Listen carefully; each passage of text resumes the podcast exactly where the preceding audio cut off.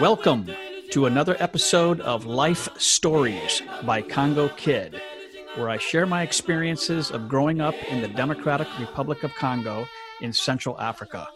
My hope is you find knowledge, entertainment, information, and insight of another culture and a new perspective of the Congolese people and Africa. Robert S. Thornblum lived from March 15, 1938 to June 3, 2020.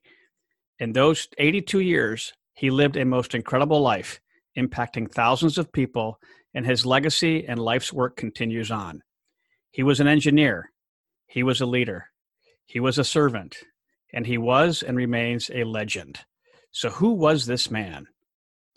Bob was born at Karawa in the Belgian Congo to missionary parents. He learned Ngbaka, a local tribal language, before he learned English, and that language profoundly impacted his work and relationships for the better throughout his life.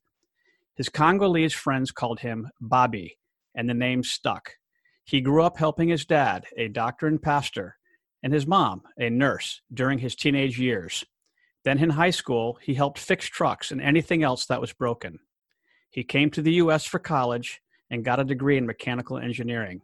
He married Jan in 1960 and returned to Congo to run the technical and mechanical aspects of a mission station with schools, homes, and a hospital. He wanted to support the work of the doctors, nurses, pastors, and teachers so they could do their jobs and focus versus having to make repairs on a vehicle after a long day in surgery, for example. In part one of the life of Bob Thornblum, we heard stories from Paul Noren, who grew up around Bob and then later was a co worker alongside Bob for many years in Africa. We also heard from Timothy Mambo, a Congolese who was trained by Bob and his wife Jan to run the entire technological and mechanical services department for over a decade. As a recap of episode one, there are a few achievements that established his legacy in Congo. First was Mbudi. This was a spring about two miles from the Karawa mission station, where Bob figured out how to pump water with a water wheel to provide clean water to the community. His next major accomplishment was a hydroelectric dam to provide 24 hours electricity. This was over 15 years in the making, from his original vision to engineering to fundraising to construction to ultimately get the Zulu River harnessed thus providing Karawa's homes, schools, and hospital with round the clock electricity. Thirdly, he helped import and train operators of portable sawmills. These were able to be carried into the forest, right to the tree that had been felled, and could cut lumber on the spot. These sawmills provided lumber for the entire region. And fourthly, he helped with hydroelectric mills, this allowed corn, manioc, or other grains to be ground by machine versus by hand, taking work that took hours and making it minutes. Many of these machines are still in operation. So, no doubt, Bob's technological legacy is incredible. Water, electricity, lumber, and food prep, all key items for improving life in the heart of Africa. And these accomplishments will continue to help people for many years to come. But there was so much more to Bob than his technological genius and execution. In today's episode, part two, we are here to further explore what made Bob tick, to understand why he was so great and what made him a legend, and what made him special, and what made him such an impact on people besides these amazing mechanical feats. In part one, we heard about Bob through the eyes of a child who later came to be a contemporary, working alongside Bob for many years in Congo. Paul Noren shared some great stories and perspectives of Bob that often were overshadowed by his technological accomplishments. Timothy Mambo, a Congolese that was trained by Bob and took over most of his work, offered a most unique perspective through his eyes.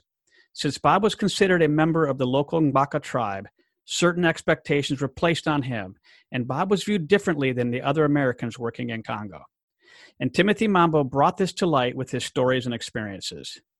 But the fourth lens, which we might look to further understand Bob and what made him special, will be from someone in his family. Bob and Jan had a lovely family. They raised a son and two daughters. Thus, I've asked Mark Thornblum, a highly respected solar engineer in Florida and Bob's oldest child, to share from his perspective. how it was to live in the same house as Bobby.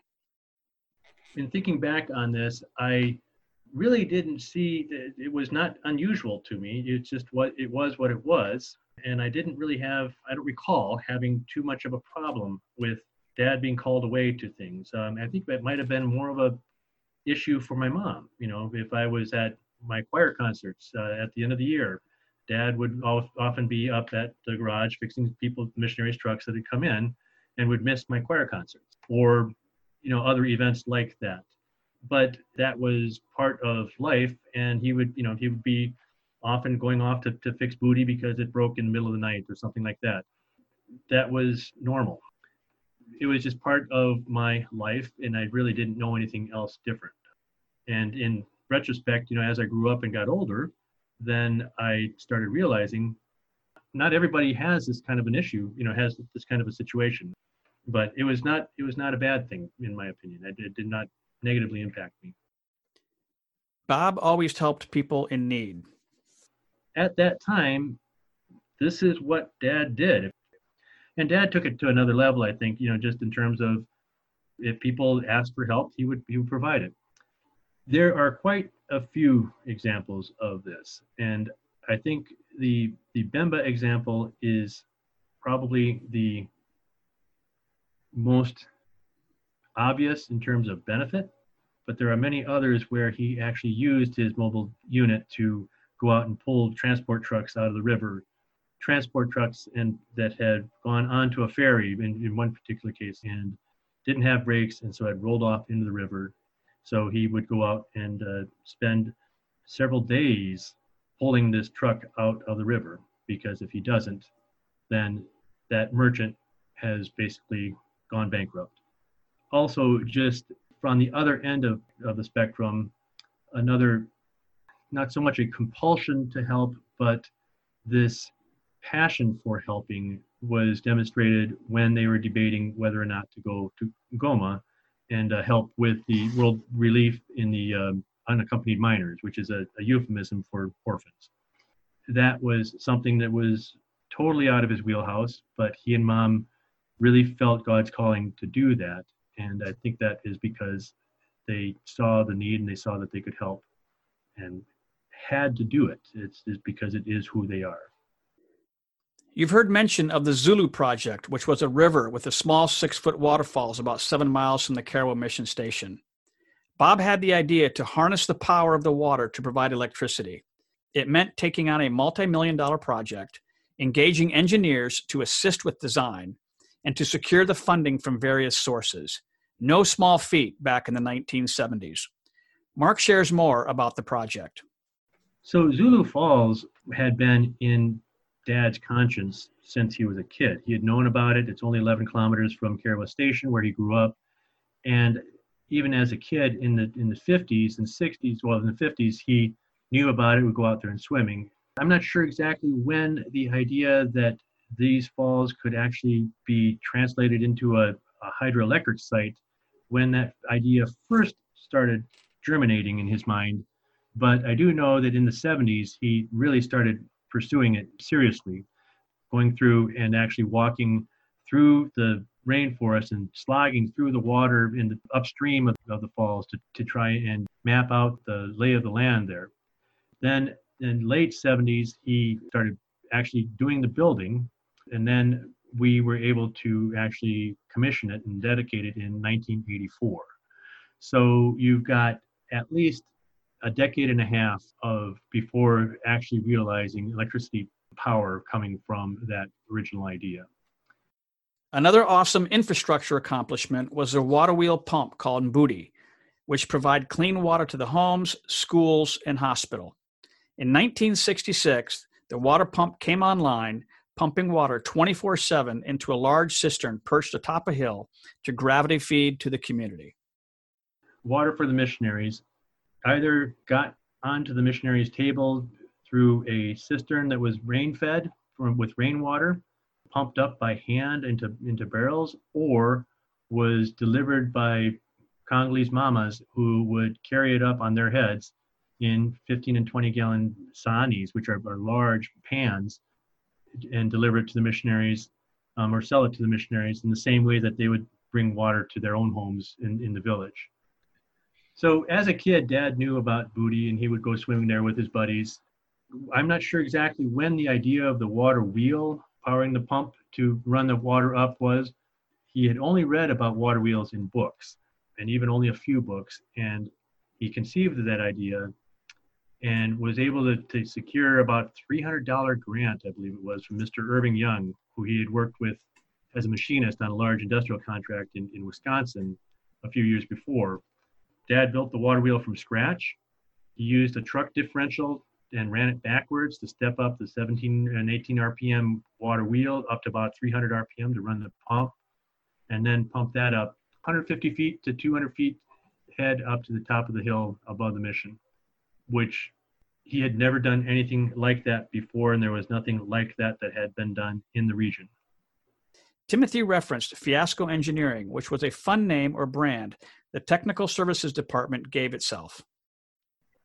Well, I think that the, the concept of fiasco engineering was more among the, the missionaries and more among the, the short termers that came out and saw how we had to kind of get a little bit scrappy about trying to get, fix things rather than the, the Congolese staff and Congolese workers. This was just how this was normal way of doing things. This is normal life. This is normal how Bobby does stuff. He fixes stuff. And uh, um, and Doug Thorpe recounted, you know, the dynamite caps made from rifle shells that we used to blow up the, the dynamite at uh, Zulu, and the Chitty Chitty Bang Bang forest buggy that we built from a he built from uh, half a dozen different brands of trucks to haul lumber through the through the forest.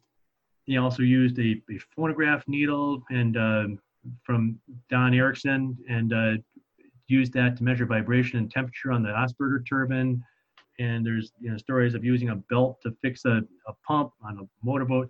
These were all not necessarily fun, but these were what we would call in, in at home know, débrouiller. We were, they were débrouiller. We're, we're winging it, and these were what we did to get it done. I don't know that Dad really appreciated the, the idea of fiasco engineering at the onset.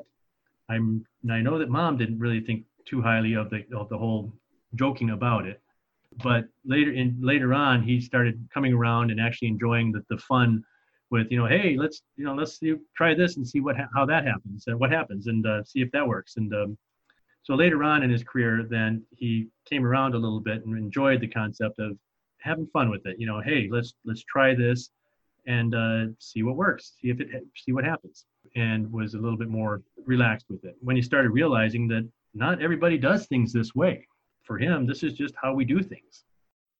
As a son, Mark saw his dad's impact on the mission work and on the community. When I look back on dad's work and how that impacted the, the larger missional objectives and priorities of the, of the Covenant Church and Free Church and the Congolese equivalents, the sister churches in Congo, I think it's probably best described in the statement that he made in 1963 when they were called and were commissioned, um, and that is to support the missional objectives of the American Covenant and the and then later the Congolese Covenant Church, using his skills and technology and, and then of course later on in also in sustainable village-based development. So he was not a pastor. He was not an evangelist. He was not a doctor. He was a technologist. He was an inventor. He was a he could débrouiller. He could wing it and that was those were his skills he was a communicator and those were his skills those were the five talents the two talents that that uh, god gave him. So dad saw his job as facilitating the pastors and the evangelists um, and even the doctors and other technologists that were there because christ called them to work with the people of the congo. So the impact that dad had on the congolese is completely different than any of the other Americans that were out there, even the, the missionaries, the career missionaries that were out there for decades and decades that had huge influence and impact on the Congolese and the, the church in Congo. And this is mainly because dad was a Mwananamboka. He's from Baka. He is from that. He, that's where he was born and raised. So he came to the U.S. to get a, a degree and a wife, and he got both of those, and he went back and served, answered his calling to serve the people of Ubangi. And that was his passion and his calling, and he, he answered that. People point to the physical structures that are associated with his name, you know, Zulu and Mbudi and Doabili, sawmills, microhydros, the water and lights for, for the hospitals, the airstrips that he built. But there are so many men and also a few women who see him as a mentor and a counselor, who, who credit his advice and his guidance for making what, them what they are today. I've been hearing stories that I'd never heard before as a result that since he died um, people giving me their testimonies about him. And today his name is known throughout the Ubangi, for better or for worse, for things not necessarily that he was involved with. I mean, for the younger generation, he's something of a myth. And for the older generation, he's remembered fondly as, you know, a local boy done good, you know, or a Mwananamboka, you know, the child of the village. And as a true native Mbaka with an American passport, which is probably the most unique aspect because he is definitely a, an American with Swedish blood, red hair, and, and white skin that did not take well to the uh, to the Congolese sun. So Dad impacted the Congolese in many many ways, and many of them quite unique. He is unique in his story from even from other career missionaries that had huge impact, like your own father, Jeff, and, and Dr. Raj, and, and Dr. Titus Johnson, and some of these huge names that we know. He, he's unique even with, within that circle. Even Paul Noren, he's a, slightly different than Paul. And there's that aspect of him being fully and totally committed to what God called Dad to do, and that is to serve the people of Ubangi. That's the reason for Dad's existence. There is no other reason. After Bob and Jan left the field in 1996, they continued to work on projects. Mark was fortunate to share the passion for engineering and the Congolese people and to help create sustainable systems alongside his dad. 2006, he and I worked together on a um, water pump, a solar powered water pump for Loko Hospital. He had actually built a water wheel for that pump in the 70s, and uh, we were going to try and see if we could actually get a solar pump to work on that job. But we mustn't forget that Bob had a partner, his wife Jan. Jan was an amazing woman in her own right, often appearing in Bob's shadow, but in reality was his partner, his pillar, his teammate in all the work that was being done in Congo. Jan was a teacher, and I was honored to have had her for two years learning Lingala, grammar, and vocabulary in junior high. My mom was not really a support role with dad. She was not the behind every great man, there's a woman supporting him. That was not their situation they were a true team. They worked very, very closely together. So she wasn't a supporter as much as she was a partner, a ministry partner, a life partner, soul partner, and a business partner, the ministry partner. So dad was definitely the idea guy. He came up with these ideas. He was the guy that spoke Baka. He was the guy that get figure out these things. Um, and he had the technology, but pretty much every idea that he had would not have come to fruition if it had not been for mom figuring out how to do it. You know, how do we get these workers paid on time? How do we make sure that we don't go over budget? How do we make sure to um, protect our stuff and uh, from getting stolen? You know, we need to put it in Lupango. We can't just assume that people are, are not going to steal it, those kinds of things. So a lot of the large donors would send funds contingent on proper reporting. So mom was the one that did that proper reporting and make sure that dad's ideas were able to actually get implemented and succeed. So 1986, I was working for the summer in Paris, and the covenant decided after 25 years to send mom and dad to French school. And so they were sent to French school for the summer up in northern France, right by the Belgian border. And I recall one time going up and visiting them on a weekend and seeing how they actually worked. And it, and one of the stories that came out of that visit is a classic example of how mom and dad functioned as a team. So, for example, the French teacher would be in class and would say, "Class, how do you say I go to the store?" And dad says, "Oh, I know that. Uh, je vais au magasin." And uh, mom is still trying to think of okay um, go i had to go i go you go je vais tu vas I, I, I don't know and she was trying to translate she was trying to so mom would be stuck on trying to find the correct conjugation of to go but dad immediately knew exactly what to say. Then the French professor would say, Okay, Bob, come and write it on the board. And dad would look at mom, and mom would walk up then, and now knowing what the phrase was, would write it up on the board in perfect penmanship with perfect grammar and correct spelling. And the two of them then worked together that in that kind of a way where dad had the idea but really needed mom to really seal the deal. So now you've seen Bob through four sets of eyes. First from Paul Noren as a child, looking up to Bob, then becoming his peer and colleague, working together as adults. Then we heard from Timothy Mambo, a Congolese that also worked with and for Bob for many years. And finally from Mark, his son, who grew up in the same house and then became a partner in projects well into adulthood. Bob was truly an amazing man. There's an expression in Baka.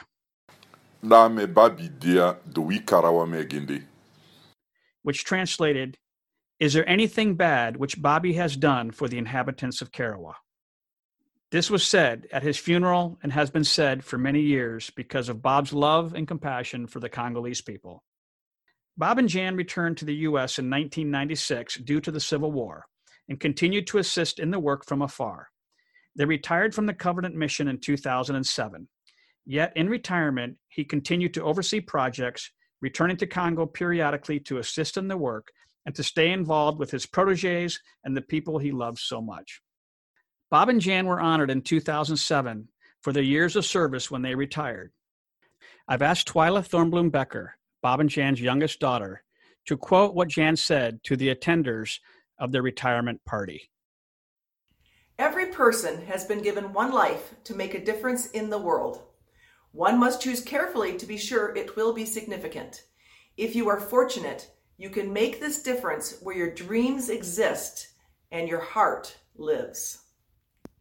Bob and Jan made significant differences in innumerable lives, and they were fortunate to do so in Congo, pursuing their dreams and also doing so in a place dear to their hearts. Their impact was incalculable, and their legacy continues both in the infrastructure they built and in the lives they changed. Robert S. Thornblum. Growing up, many of us called him Uncle Bob. Others called him Bob T. And his Congolese brothers and sisters called him Bobby. What a great man, and what an incredible life lived. Tokokutanali Babi. Translated, Bob, we will meet again.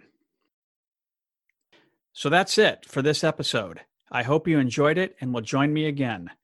Other episodes and blog articles on a variety of topics can be found at congokid.net. In addition, Life Stories by Congo Kid podcasts can be found on Apple iTunes, Google Podcasts, and Spotify. I'm Jeff Eels, aka Congo Kid, your humble host. Until next time, I send you off with a farewell in Lingala. Paninganangai, Malamu. My friends, stay well.